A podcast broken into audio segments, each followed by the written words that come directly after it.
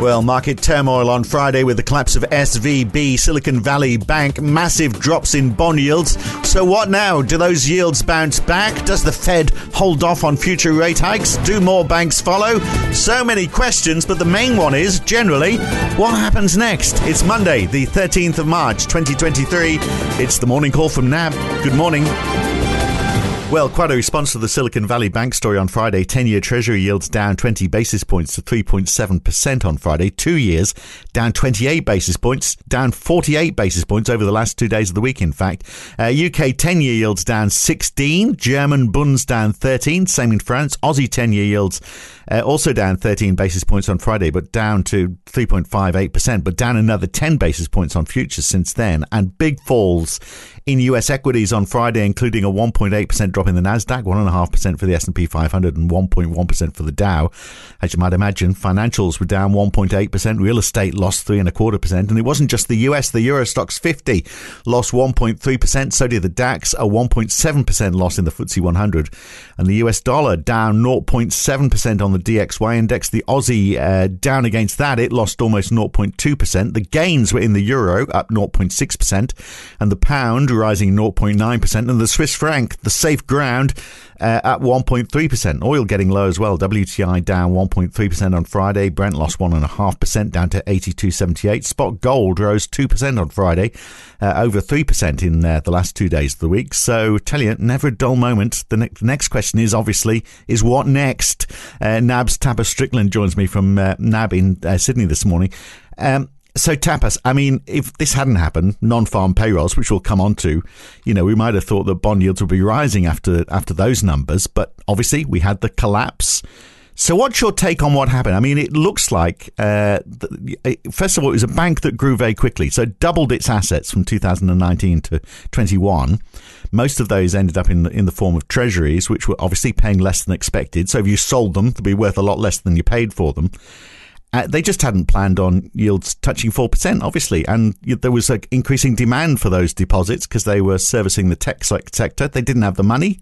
Simple bank run. It's as simple as that, isn't it? Good morning, Phil. I think you summed it up pretty well there. And the key uh, reason why these problems did exist is the assets that they held were not mark to market. Um, so they're either held mm. in the held to maturity portfolios or had special regulatory treatment within available for sale. So when they w- did had to sell those assets to meet those deposit outflows, then they obviously took a uh, mark-to-market loss on those and had to raise capital. And, and, as we all know, on Thursday they tried to raise 2.25 billion in of fresh uh, capital but failed and then depositor flight insured and so i think reports on thursday said depositors tried to withdraw about 42 billion dollars so um, your summary of being a bank run is pretty accurate uh, in that sense. And I guess the real question is for, for markets on Monday and for the outlook for the near term is really uh, have US authorities injected enough confidence in the US banking system, in particular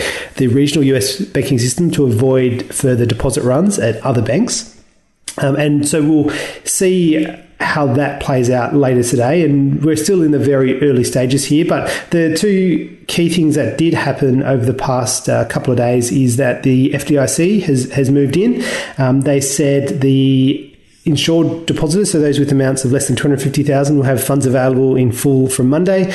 Uninsured depositors, who are overwhelmingly the majority of depositors uh, with um, Silicon Valley Bank um, will have some percentage of the deposits available within the week and the rest to be determined uh, pending asset sales. And Treasury Secretary Yellen was on TV on Sunday um, saying there would be no government bailout for SVB. But at the same time, the FDIC is kicking off an auction process that happened on late Saturday with final bids due Sunday afternoon. So we'll find out more information uh, later tonight or early tomorrow morning in the in the respect. So are there any other banks? I mean, so it seems like I mean the the combination. I mean, maybe there's a bit of naivety in, in holding all of this in, in, in bonds and just watching those interest rates increasing without doing anything about it over the, over a period of time. But also, I mean, a large part of it obviously is the speed at which they they increase those assets as well. You know, because they're a bank that was growing very quickly. So are there any others that match this? Could there be? I mean, could this be the first of many? It's it's a really good question, and on one of the reasons why uh, perhaps. Um,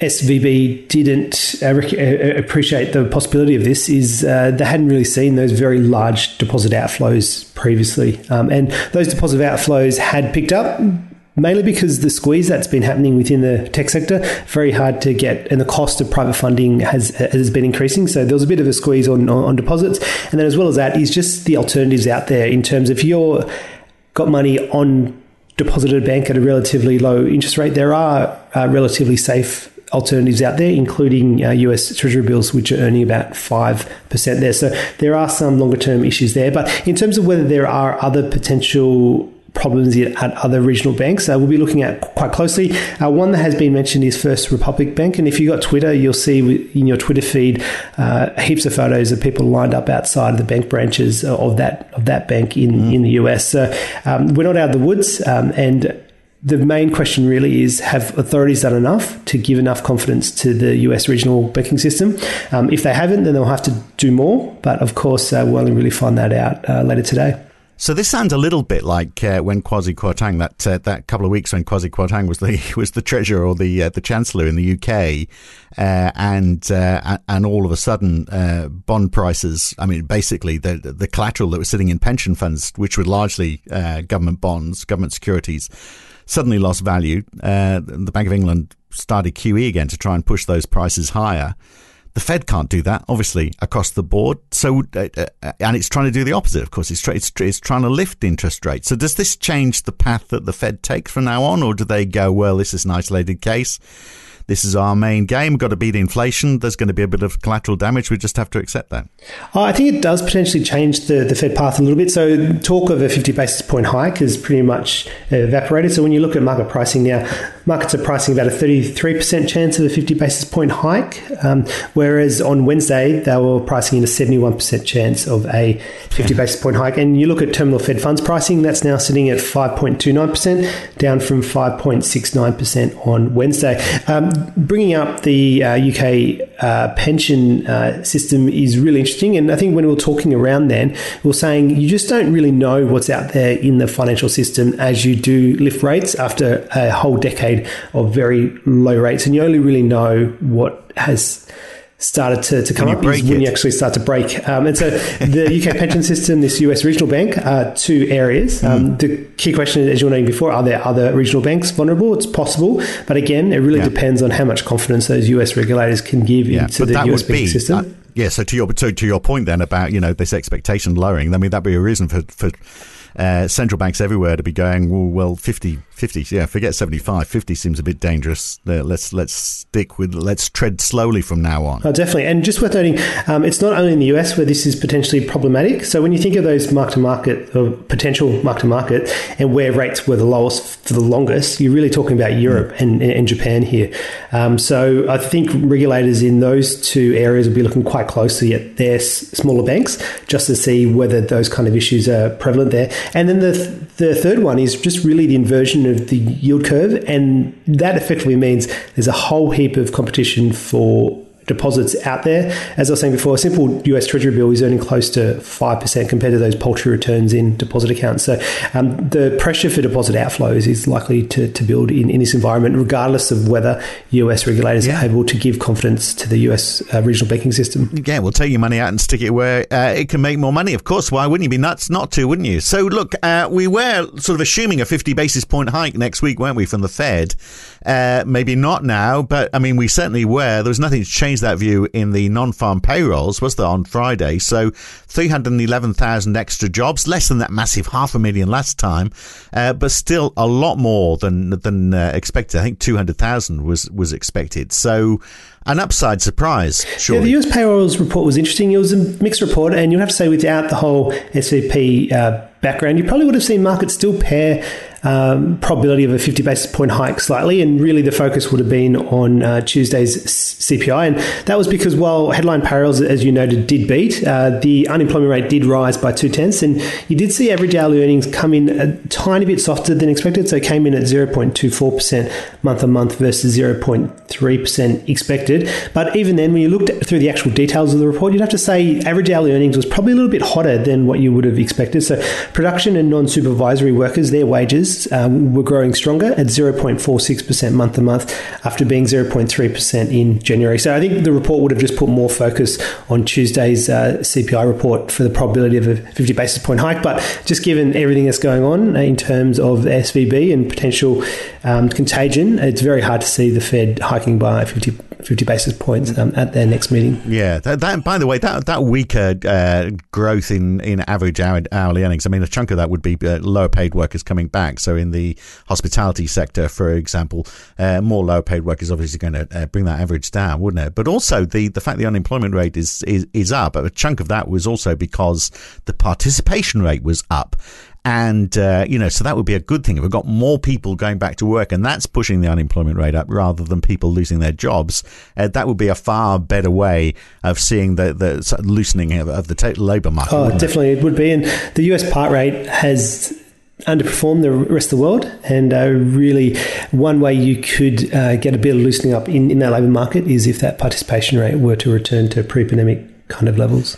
Yeah, all right. Less encouraging sign, perhaps, for the Bank of uh, Canada. Almost 22,000 extra jobs. 10,000 was expected, but their average uh, hourly earnings year on year has gone from 4.5% in January to 5.4%. That seems like a big increase. And the unemployment rate that was expected to rise has stuck at 5% for the third month in a row. Uh, so um, you, you might be looking at that thinking, well, was the Bank of Canada right to keep things on hold? But maybe given the whole situation where rates are going now, maybe they were. Yes, the Bank of Canada is really interesting. They were one of the first to pause their hikes up, having paused last week. And as you're noting, wages there growing at 5.4% against 5.1% expected. So uh, the stickiness mm. in US inflation. Um, always had the danger of showing up in, in Canada, even though they were starting to see more growth impacts from the tightening they had seen to date. Uh, markets are still yeah. pricing in uh, the Bank of Canada hiking rates again sometime this year because of that factor. But just given the uh, the clouds uh, surrounding the US regional banking system, I think the Bank of Canada will be fa- fairly cautious, as you're saying. And uh, in the UK, GDP, a bit of an upside surprise, up 0.3% month on month, flat for the year. Uh, I'm assuming the fact that that was a bit better than expected. That's why the pound uh, did so well on Friday against that falling US dollar. You know, it's one of the best performers, apart from the Swiss franc, of course. Oh, definitely. And perhaps one uh, indicated that perhaps they could avoid a uh, recession. Um, monthly GDP, after all, rose by 0.3% against uh, 0.1% expected there, but further weakening in the economy is, yeah, is expected. Now, uh, nothing exciting from. Governor Kuroda's last Bank of Japan meeting, uh, as we said last week, the big surprise was no surprise. Uh, but we saw the yen get a bit weaker on the news. before the you know the world everything was thrown into turmoil. We saw the uh, the yen weaker on the news. Uh, I guess that is because everyone was expecting the surprise that didn't happen. Oh yes, that's right. So when you look at uh, dollar yen, it peaked just under one thirty seven, but currently trading around one thirty five now, just given the risk off sentiment that we did see on Friday. Yeah, and the surprise from the Bank of uh, People's Bank of, uh, of China is that uh, Governor Yi is being kept on, even though he's at retirement age. Uh, they are going for continuity. Obviously, they're seeing turmoil. They saw it ahead of everyone else and they've gone for continuity. Well, this is over the weekend, of course. They've gone for continuity. It, it seems like it. From what I read, is uh, he's likely to have extended his term by a couple of months. So um, that's to give a little bit of stability in um, the kind of financial regulation, financial architecture as uh, China tries to uh, bounce out of the kind of COVID malaise that it did see itself oh, so, so, it's only for a couple of months. Yes, and it's quite possible that he'll be replaced right. after that. Okay. Look, so it, final question then, because this is quite a week, isn't it? We've got US CPI, we've got the ECB meeting. We've got uh, US PPI, we've got uh, retail sales in the US, we've got Australia's employment numbers, we've got the, the, the NAB business survey, we've got China's activity data, we've got Q4 GDP for New Zealand. Markets will be deciphering all of that, wondering, you know, where the Fed and other banks will be looking at raising rates based on that data and in the meantime, how much risk that the you know the the whole thing uh, that we've seen in the US is placing on other banks, including, as you say, in Europe. Uh, how do the markets react to, to all of this? How is this week going to play out, do you think? Oh, it's a very, very tough question. It really comes back to have US authorities given enough confidence um, for depositors in the US regional banking system? Um, if, if they haven't, and you do see more anecdotes and stories about bank runs occurring, then you'd expect risk off to, to continue. Um, if, however, you do see um, some stability emerge, then you could get a recovery in risk sentiment, and then the talk would shift back to the FOMC meeting in March. And ahead of that, uh, as you noted, the US CPI on Tuesday and uh, retail sales later on in, in the week. Um, as for the ECB, they're expected to hike by 50 basis points, but I think some of the uncertainty. But will they still? Oh, I, th- I think they will, just given where inflationary pressures are. But I think they will not pre commit to another 50 basis point hike in May, just given the uncertainties that we are seeing. Yeah, well, look, it's a fairly quiet day today, isn't it? Ahead of all of that, so chance to to look at the fallout, uh, the follow through from uh, from SVB, and uh, and you know, and, and see where that takes us next. So we'll watch all of that with with interest. Maybe a, t- a day to spend a, a bit of, of, time on Twitter looking at bank queues, uh, tapas. Oh, possibly. okay. And just, just, just worth noting that there are public holidays in some states in, in Australia. Mm. So Victoria, South Australia, Tasmania, and the ACT all are on public holidays. So no doubt we'll all be on Twitter watching avidly. Yeah, exactly. That's right. But you're work. New South Wales is at work. Uh, at least someone's keeping the shop shop open. Uh, I'll catch you soon, Tapas. Good to talk. Cheers. Thanks, Phil. Gee, are you ready for this week? Uh, that's it for today on the morning call. I'm Phil W for now. Back again tomorrow morning. Uh, it's going to be a heck of a week, isn't it? I'll see you tomorrow. Have a great day.